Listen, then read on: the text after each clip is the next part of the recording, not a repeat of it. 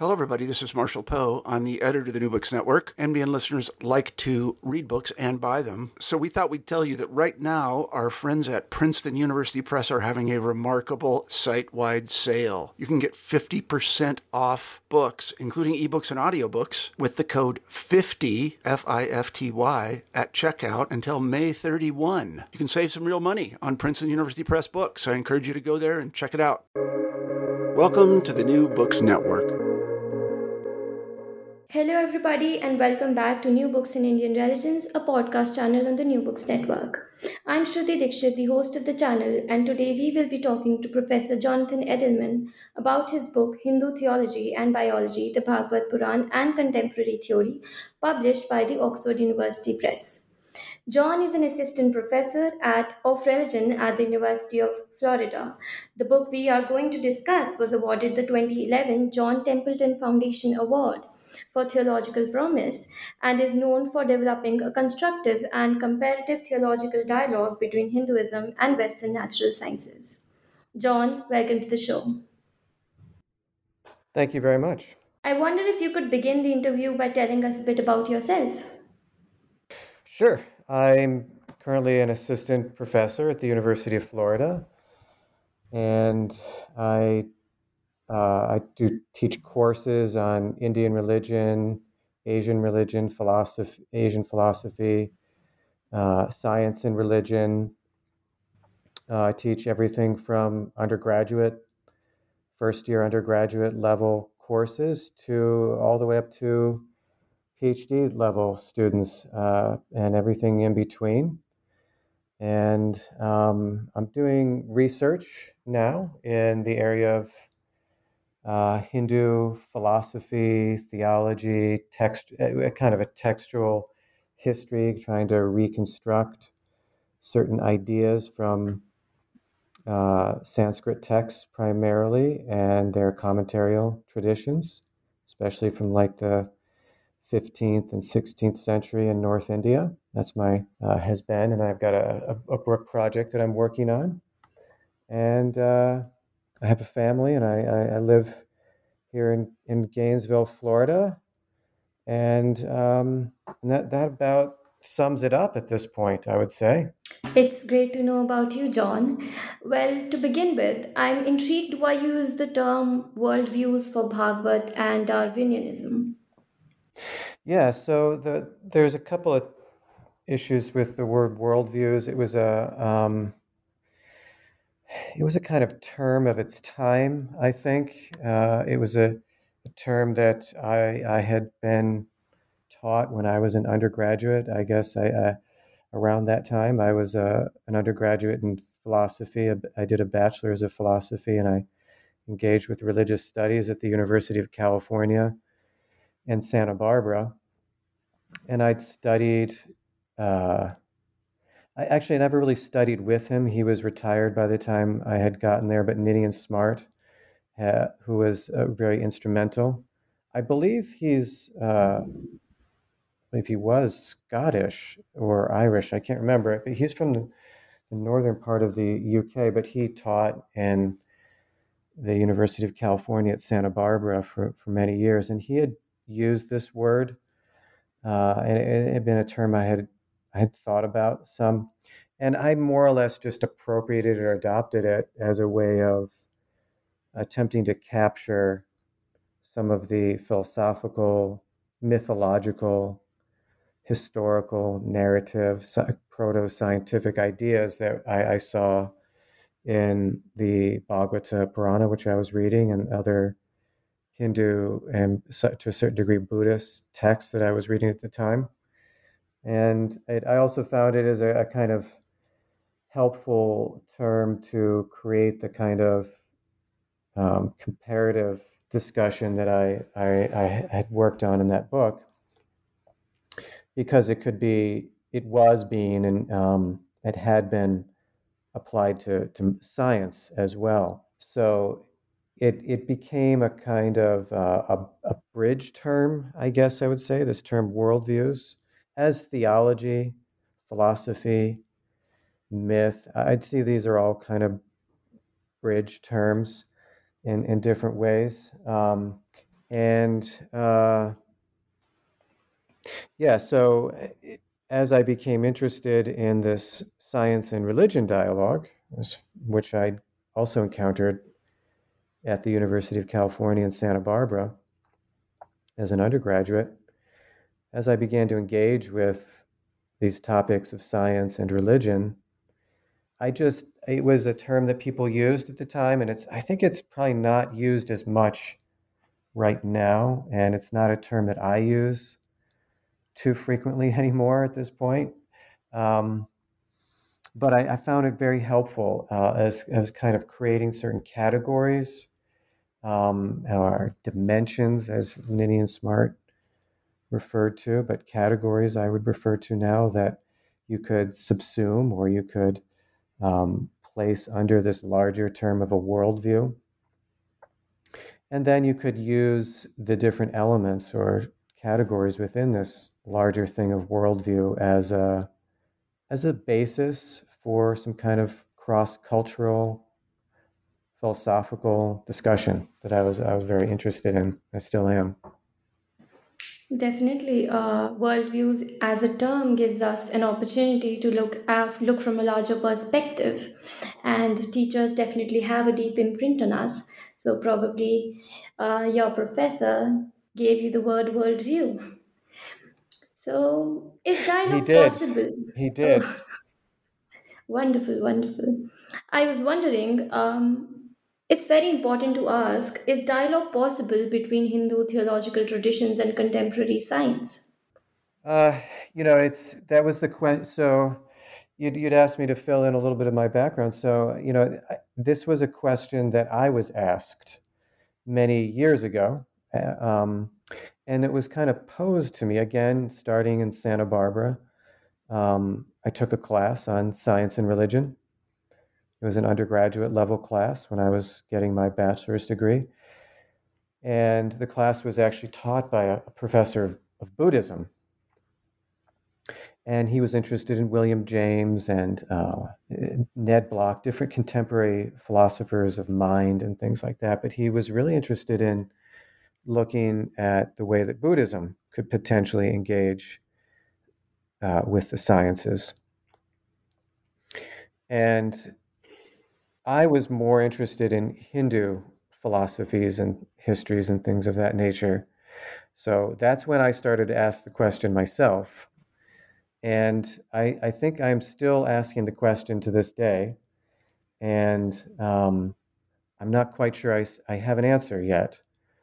Uh, but um, over the years, as, as I've engaged with that, that very question, um, I, I think it it can be brought into a kind of uh, again a, a, bigger question of what exactly is a dialogue? What it is what does it in fact mean to um, engage with any text or philosophy or idea especially one that's uh, older or more obscure or you know outside uh, of one's um, native tradition especially and, and that might be anything from an ancient greek texts like Plato or Aristotle to a medieval Hindu or Buddhist text, whatever. But uh, for me, the, the, the bigger question now is what is it? What happens when, you know, living in the 21st century, we read something that's uh, coming out of a different or older world and, and worldview and context. Um, my, my my tentative answer is I think there are places that there is this potential for an understanding between uh, India and Europe. That's how I, I, think about this now as more of a um, intercontinental kind of or something happening within this larger Eurasian civilization. But uh, you know, I think there are particular points, and I that I tried to highlight in the book that I wrote, particular areas where there are uh, roadblocks, where there's really just two very different ways of looking at the world, and they may be just incommensurable. They may have really nothing much to say to each other at all.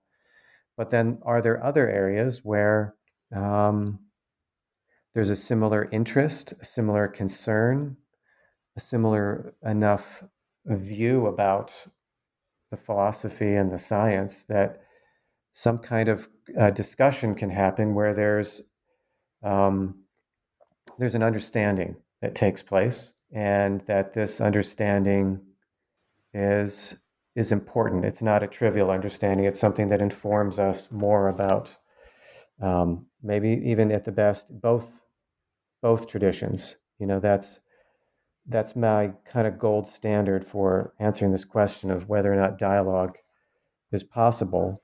Is um, the the the kind of thing that I'm looking for at this point is is as follows: Does this discussion that we're having, if we're looking at an Indian and a European text and philosophy, and we're talking about them together, do we understand both of them better through dialogue or not? It's one thing to say we're going to engage in a comparative exercise where we're going to comparative religion, comparative philosophy, whatever comparative science, whatever it might be, and to say that we're going to we're going to understand India very well through this, and we're going to understand some aspect of, of Europe very well. That's that's a nice result. But maybe a better result is that you walk away from this where you thinking, I understand India in a better in a way that I could not have understood India had I not understood something from the West or from Europe. And now I understand Europe in a way that I could not have understood had I not engaged with Indian thought. And you know, I, am not um, totally settled on on whether a dialogue in the in these senses is possible, but I think so, and I think it's something that um, it's something that is very important to students and to uh, scholars and the public, and so it's it should be um, it should be attempted. Thank you for answering that, John. I believe dialogue as a means of understanding each other is definitely definitely food for thought for the audience. So, can you speak a little bit about Darwinianism and reception of evolution by natural selection? Yeah, sure. Um, so the topics that I take up in the book are are really informed by my next degree that I took, which was at at Oxford, University when I was a student in Santa Barbara. Um, the John Templeton Foundation had funded a series of lectures, and there were many, many lectures on science and religion while I was a, an undergraduate student. There was a great time to be there because of it. All kinds of topics science, philosophy, theology, history, art, all kinds of different topics. Uh, but one of the people that really struck me, and I was uh, was John Hedley Brooke, and he gave a talk on Darwinism and its reception in especially England and the United States, um, English speaking countries. Uh, so I wanted to to study more of that, and he was teaching, and he told me when he when he came, he said, "I'm also I teach a master's program in science and religion," and I applied and I got in and I went and I took the took the degree, and it was a it was a really fast. It was a great time to be there in Oxford as well, because uh, there was so much interest in science and religion at the time, and I believe it still is still is the case. And so one of the things I learned a lot about was um, the complexity of reception, how complex was the reception of a view like Darwin, Darwin's theory of natural selection, um, where there were there are many different types of responses from all different types of people, and that we should not reduce the history of the reception of Darwinism to a single narrative. Um, it wasn't that Darwin was immediately rejected, nor is it the case that he was immediately accepted. It's not that people saw his views as a threat to religion, and it's not the case that everybody saw it as amenable to religion. Rather, in fact, what I learned and uh, what I continue to teach and to see is that there were many, many different types of responses to Darwin. Some that immediately leapt on this as, you know, this is a great new idea for philosophy, for religion, for linguistics, for history, for everything. And there were some that were very, very opposed to it. And there were some that were opposed to certain parts of it and accepted other parts of it. And it was, it really was a time, uh, and I think Darwinism continues to be a kind of catalyst for um, for dialogue, for discussion of philosophy, of scientific issues, um, religious issues, all, all types of things. So that was what I learned there, and what I wanted to study then, and what I began to t- touch upon in my book. And is I became interested in how Indians, especially Hindu Indians, um, responded to Darwinism. And again, what I found is it was a very um, Darwinism had a big impact, and it was a, again a very complicated situation where there were many different types of responses to his thought, and people reacted to it in in very different ways than than your uh, English speaking people did. Uh, but there were certain patterns that were the same, and one of those patterns was it wasn't easy to say uh, all Hindus accepted evolution or all Hindus rejected evolution or anything in between. It, what you find is that you start reading the, the, the philosophies, especially of some of the noteworthy thinkers and authors of the time. They had all, all different types of views. And I continue to see that to this day um, as I teach about these topics and talk with colleagues. People have all kinds of different ideas about it. I'm sure. Um, a lot of views exist on Darwinism.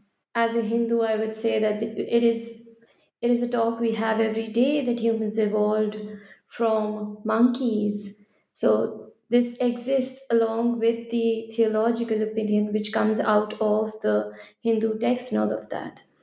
So I was wondering what are the different views of mind and consciousness in Bhagavad Puran and Darwinism, and what are the frequently overlooked similarities?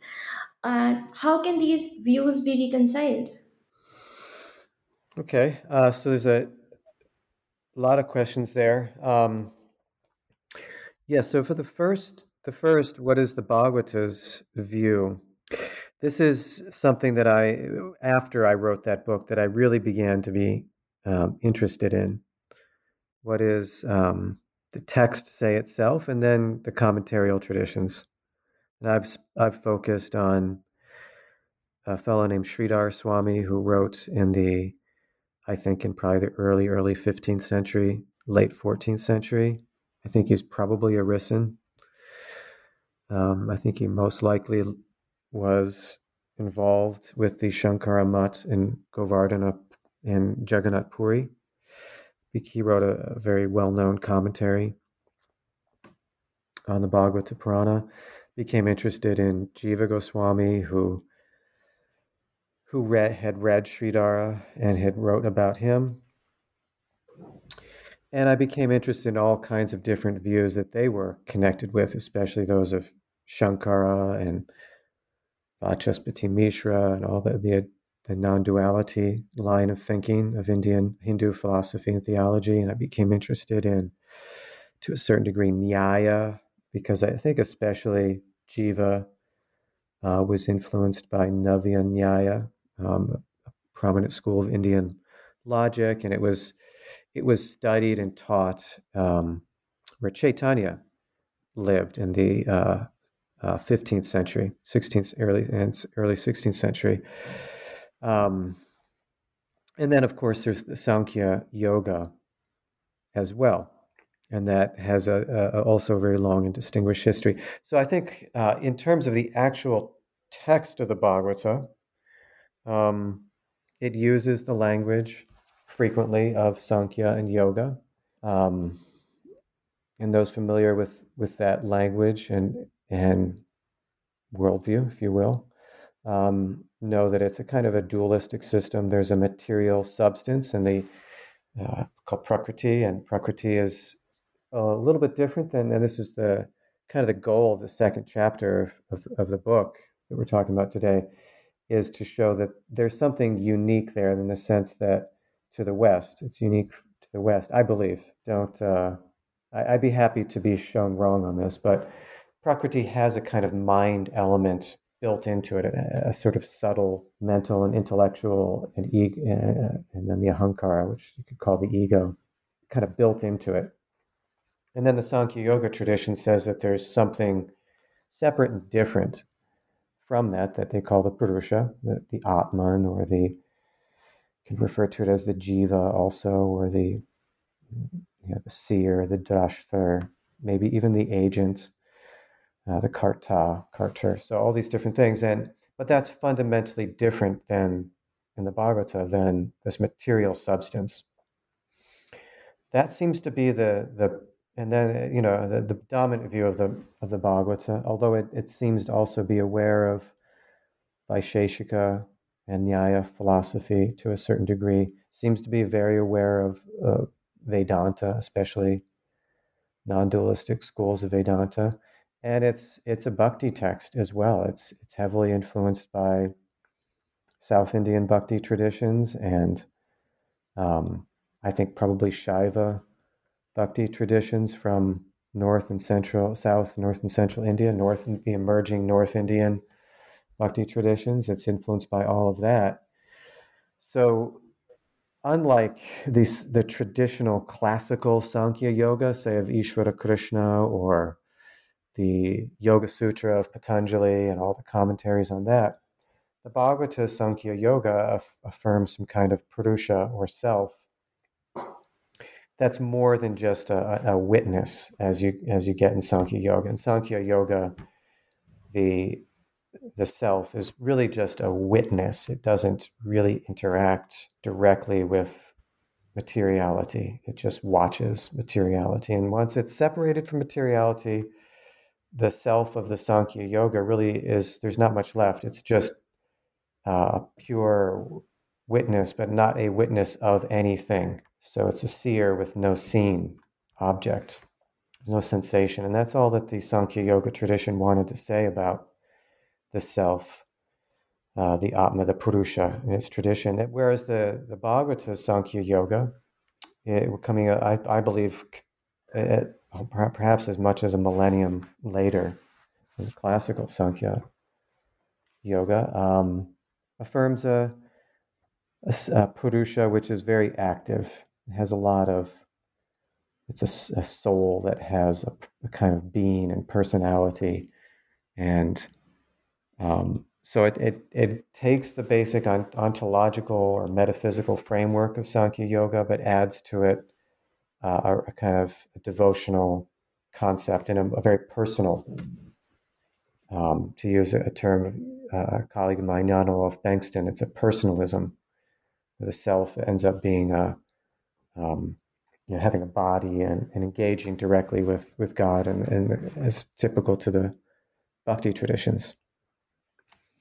So that that maybe addresses um, your question about the uh, the Bhagavata's view, and then, all, of course, as I said, I've I've been interested more recently in how the views of the Bhagavata have been developed in the comment on the commentaries. Um, but I think you'd you'd had also asked about the um, Darwinian Yeah, views was. of consciousness. Is, yeah.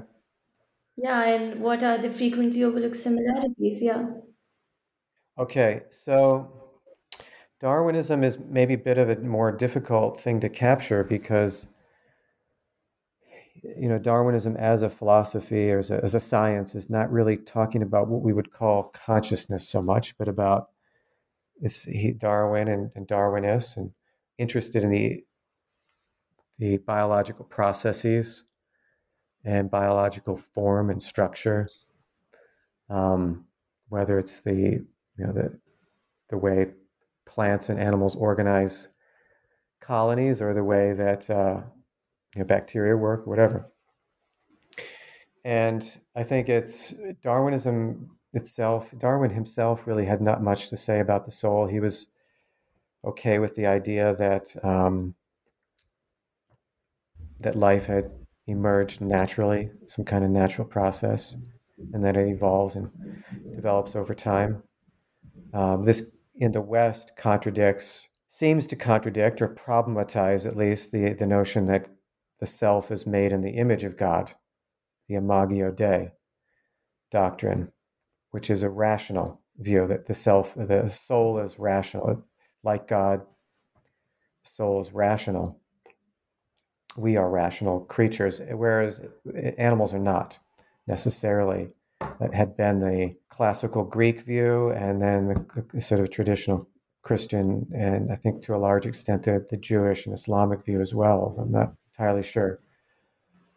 Um, Darwinism and Darwinist uh, may adopt a uh, some sort of reconciliation between classical Western philosophical and religious views in some cases, and some uh, may adopt a more I've called physicalism or a naturalistic or a, a materialistic view of consciousness that basically, as I describe, I, th- I think also in the second chapter of the book, basically that um, whatever the nature of life is, it's fully dependent on the body and the functioning brain, and uh, it has to have that to exist. And if once the brain and the body stop working, then there's that thing that we call life ends permanently. It doesn't ever come back.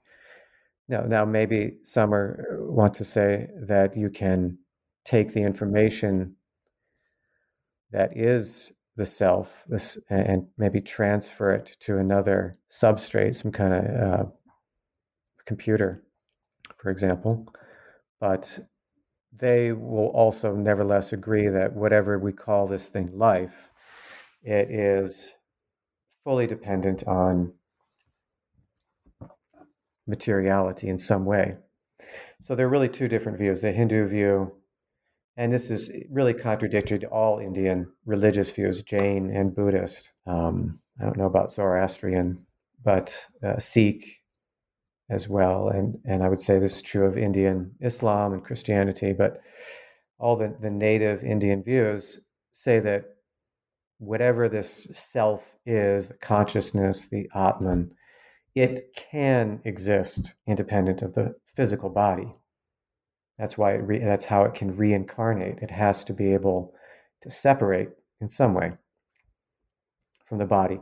Most, I would say, it's uh, maybe I, I, exaggerate too much, but I'd say at least it's fair to say many contemporary Darwinists and, and philosophers and people who look at these topics would probably lean much more towards a, a, some form of materialism. Others might espouse some kind of reconciliation between a Christian or a, a Jewish or an Islamic, um, what what have you, some kind of view that the the soul is rational and some kind of relates with with the body in some way that doesn't contradict Darwinism. People have worked these things out um, in, in, various ways. Um, so again, the answer is um, it's a fairly complicated situation when you talk about how Darwinists and theologians and philosophers and anthropo- whatever have, have reacted to Darwin. It's a little bit complicated. Now, the area of overlap. This is this is a difficult question because, from what I, I'd said before, I think I think to have a kind of comparative discussion that's fruitful, there has to be some common ground. You you need to share some kind of understanding with one another to agree on something. Mm-hmm. And if you've got this Indian view that says that whatever consciousness is, it can exist independently of a physical body and a brain. And you've, if you've got a Darwinian view that says it can't, it's really kind of a conversa- conversation stopper. Uh, there's not much more you can say at that point, other than, yeah, okay, two different views have nothing to do with one another.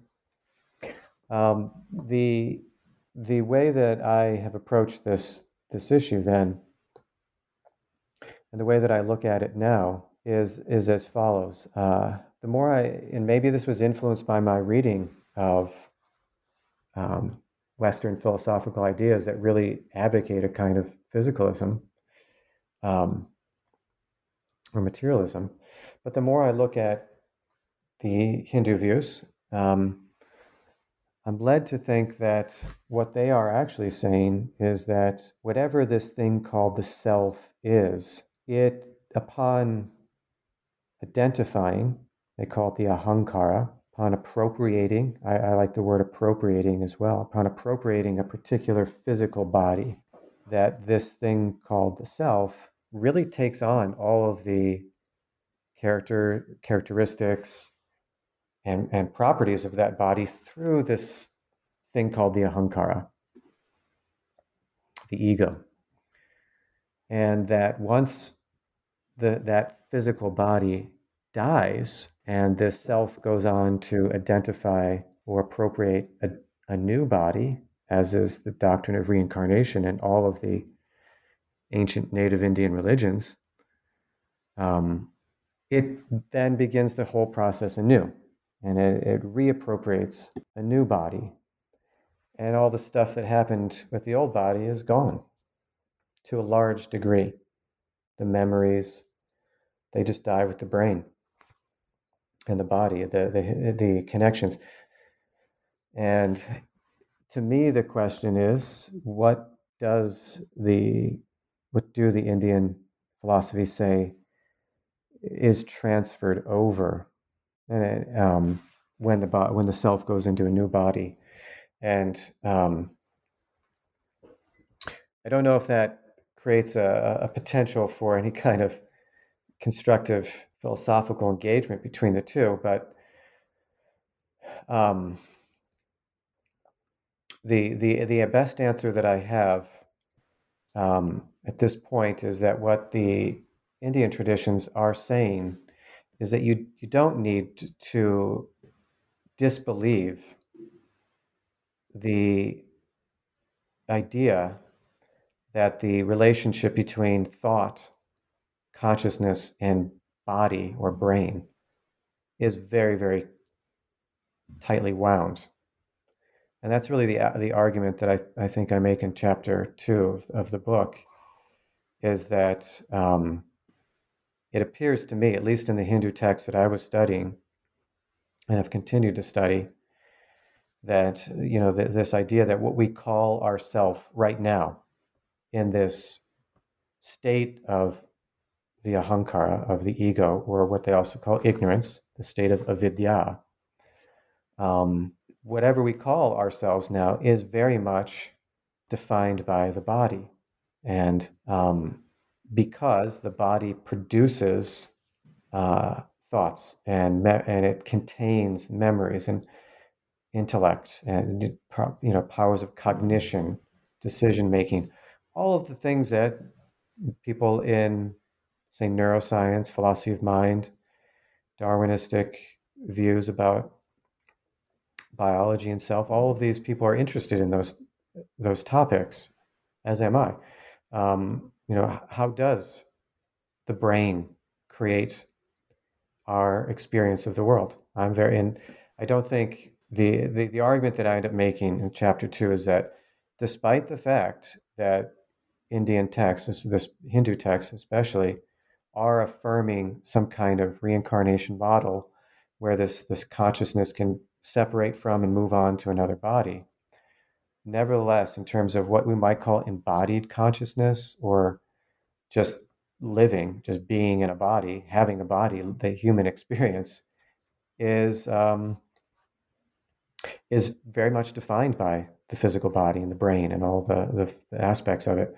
Um, and so it the argument would be that I've made is that for the uh, people interested in Indian philosophy, uh, that um, this dialogue is possible because of this common concern of really understanding very uh, scientifically this relationship between consciousness, I mean, I call it embodied consciousness, but consciousness and the physical substrate, the brain, especially. That's my that's my answer thus far. Yeah, thank you so much for uh, answering this question in such an expansive manner, John. I hope that's so helpful for all, all the audience that's that's here with us today. Uh, moving on, Uh, in what ways have the Hindu theologians articulated relationships between the instruments of knowledge, especially with reference to testimony and personal experience? hmm Yeah.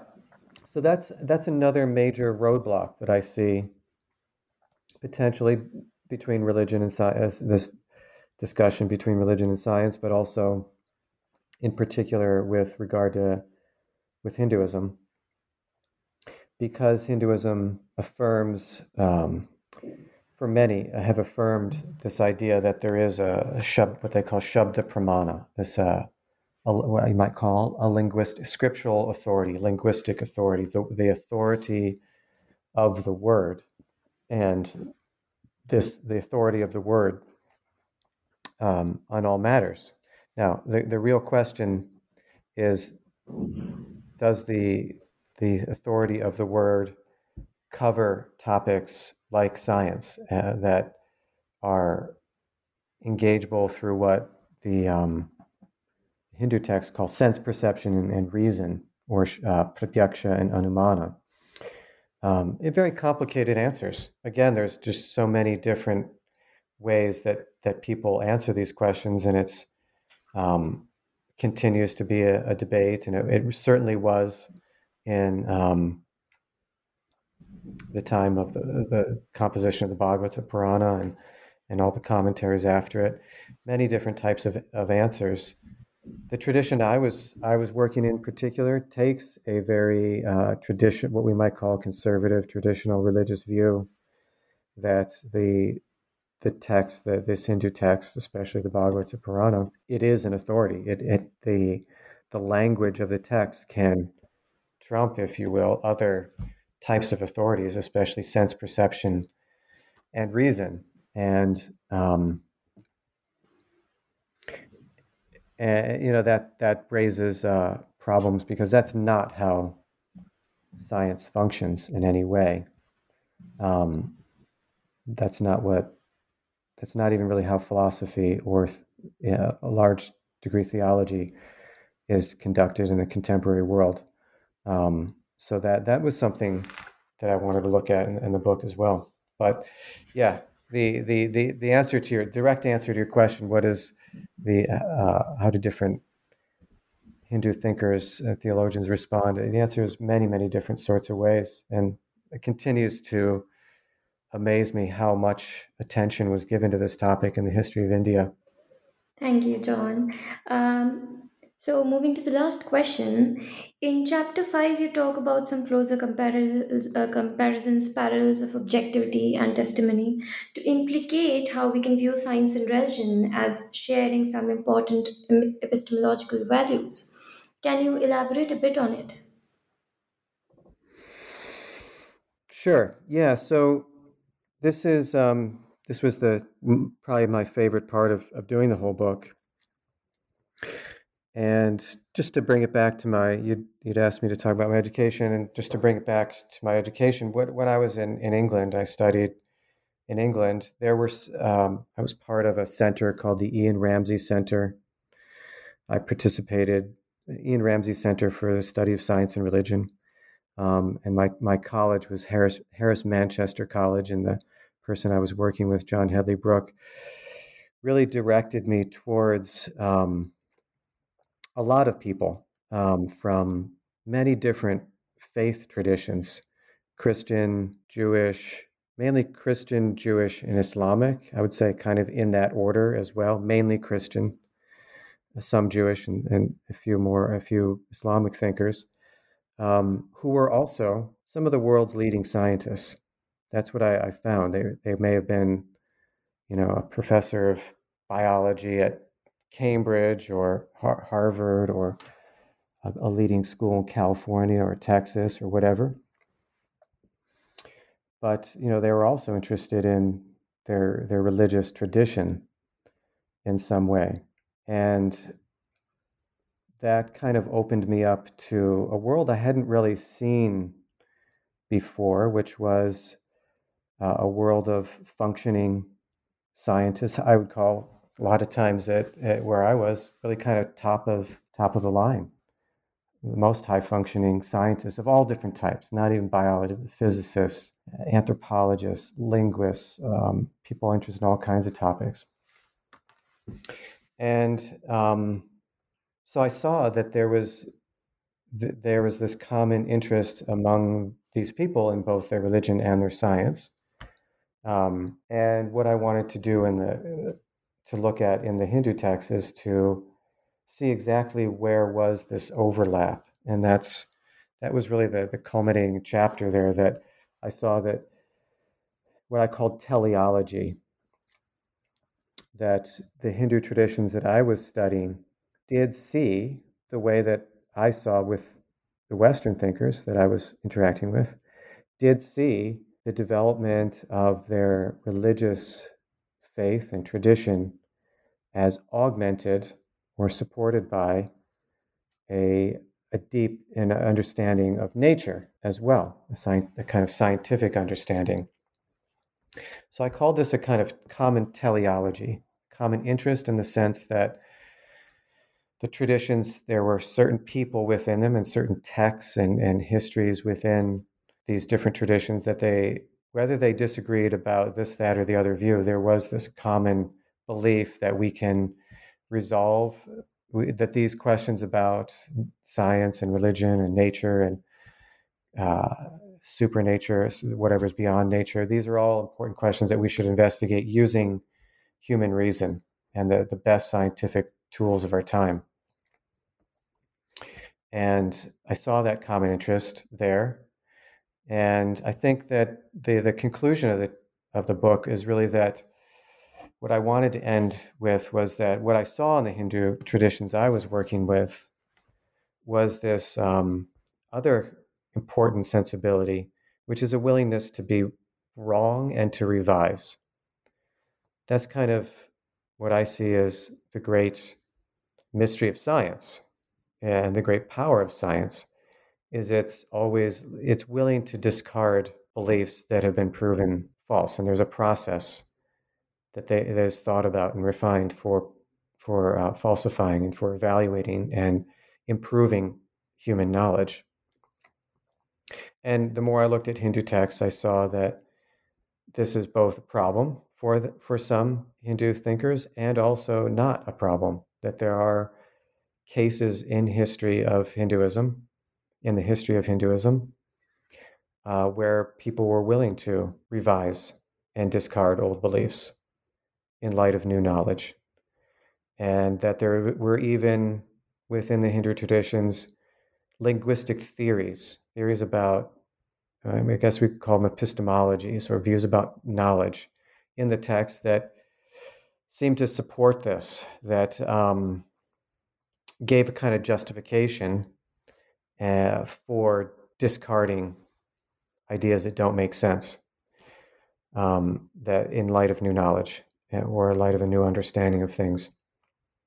So that's where I that's where I left the book is that you can dig out of both traditions um, two things um, a common interest in the study of science and nature together, and also a, a common interest in taking the result of that study very seriously and, if need be, discarding beliefs that just no longer make sense in, in light of new evidence.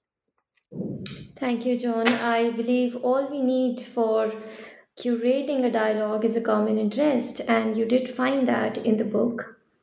So, well, thank you so much for answering these questions, which are only a few among the Yeah. yeah, which are only, these questions are only the few. Yeah. Uh, there are many other questions that our audience would like to know probably later. So, John, we've taken up a lot of your time, but I must ask you, what are you working on now? Sure, thank you. Um, mainly for the past few years, I've been interested in commentaries, learning the Sanskrit language uh, and learning how commentaries uh, functioned, um, how they approached texts, and what they said. So, um, been doing some work on Jiva Goswami, reading a lot of, of his work, and um, looking at just different topics. Uh, the I guess you would call it the the Gaudiya Vaishnava or the Chaitanya Vaishnava tradition, which, as I, I'd meant, I'd kind of alluded to in the beginning, very learned people who were aware of a lot of different um, at their you know ancient traditions uh, and, and medieval traditions of things in aesthetics and epistemology and um, logic and uh, narratives and all kinds of different issues. So I've been I've been interested and I've been writing about um, about their views on, on different topics. Uh, and more recently, I'm interested in returning to this this kind of comparative approach. This time, more directly engaging with Christ, the history of Christian and Greek philosophy and theology, and they, so uh, people like Aquinas and Aristotle, and, and um, all of the people that they were interested in.